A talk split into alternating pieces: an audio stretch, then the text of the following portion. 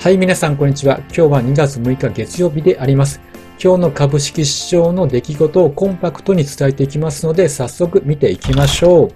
はい、今日の流れはまず、先週末のアメリカで雇用統計が発表されまして、予想以上の労働市場が強かった。そのため長期金利は上がり、円安に加速しました。そしてアメリカの主要指数は下げております。で、日本は株安、円安の影響、どちらかを受けたかというと、この日に次期日銀総裁の打診のニュースが入ってきました。その影響でさらに円安を加速しました。で日経平均は上昇したんですが、銀行株はこのように下落となりました。その一連の流れで見ていきますので、最後までよろしくお願いいたします。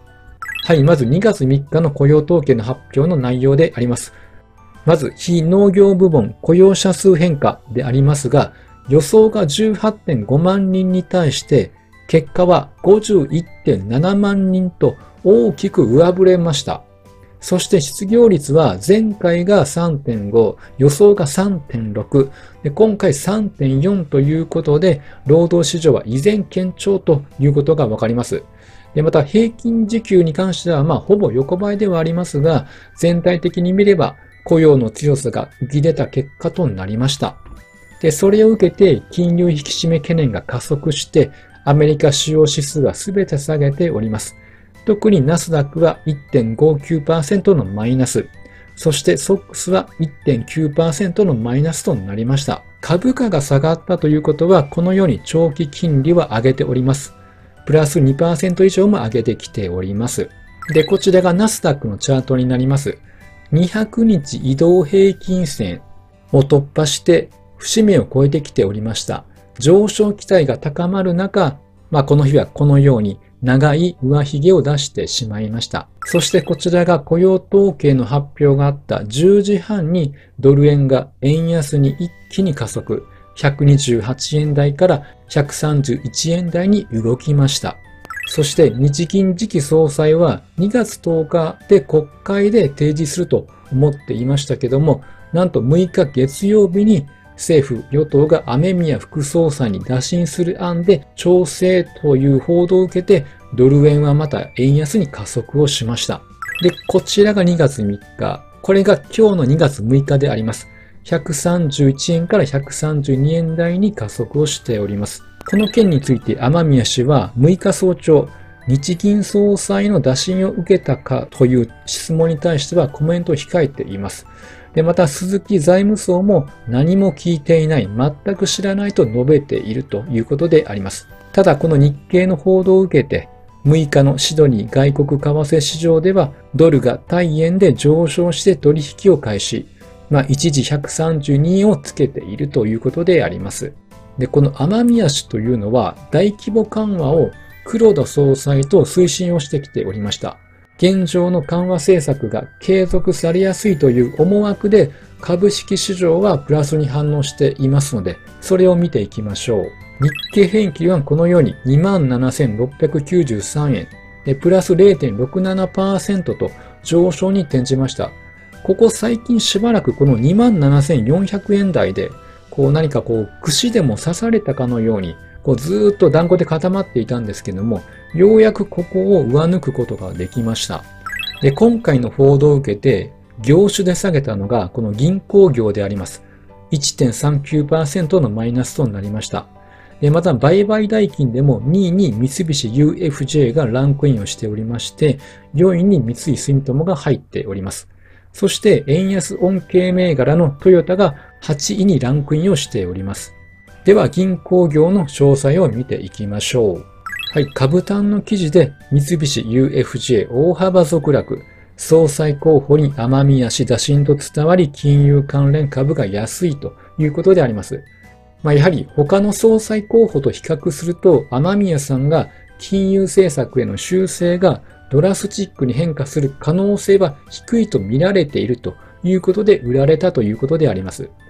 で、チャートを見ていきますと、ここ連続で陰線をつけております。まあ、この一時のこの上昇力というのが、まあ、気かけている感じもあります。で、直近の安値、1月18日、902.2円をつけましたけども、今日これを一時割れる場面がありましたけども、まあなんとか戻して終えたという状態であります。まあファンダメンタル面が良ければ、まあどこかで押し目をつけた時に狙っていこうかと思っていたんですけども、今はアメリカの労働市場が堅調であることや、次期日銀の総裁が誰になるかということで、まだ方向感がわからなくなってきているので、まあ、どっちにでも動く可能性が出てきたので、少し様子を見る方向がいいのかなと思っております。あと、三菱 UFJ はつい先日2月2日に決算を発表しておりますので、その内容も少し見ていきましょう。はい。4月から12月期の3級累計の経常利益が39%減益で着地。しかも10月から12月期も37%減益ということで、決算の内容は良くなかったわけであります。で、そこで再びチャートを見てみますと、で、決算後の3日は0.76%の下落ということで、まあそこまで下げてはいないんですね。で、これには理由があって、前副総裁である中曽氏、この方も日銀の次期総裁の候補でありました。ただこの方が緩和策の修正に積極的なんですけれども、金融問題を取り扱うタスクフォースの議長を務めることが明らかになって、低金利環境が続くという思惑が広がりました。ただ、日銀の新総裁は現時点では、まあ、この地点です。確定していないと報じられて買い支えられたということであります。では、続いて三井住友を見ていきます。2月6日は5518円、マイナス1.88%と、まあ、こちらも下げております。三菱 UFJ もそうではありますが、まあ、ダブルトップに近いような形になってきております。でそしてこちらは1月30日に決算がありました。内容を見ていきますと、4月から12月期、純利益の進捗率99%も利益確定に押されるということであります。決算はこれ第3四半期なんですけども、世界経済が不透明な状況であることを踏まえて、通期の純利益目標は据え置いたということであります。あと、業績が好調だったのは、海外向け融資が為替影響で押し上げられたほか、国内の資金需要も堅調だったことも寄与しております。で、決算後の動きを見ていきますと、31日はマイナス2.55%と、まあ、こちらの方が三菱 UFJ より下げているということであります。決算の内容は良かったんですけども、先ほどの記事にあるように利益確定に押される形となりました。あと、やはりこの5万8000円あたりという価格が少し抵抗となって重そうな印象も見受けられます。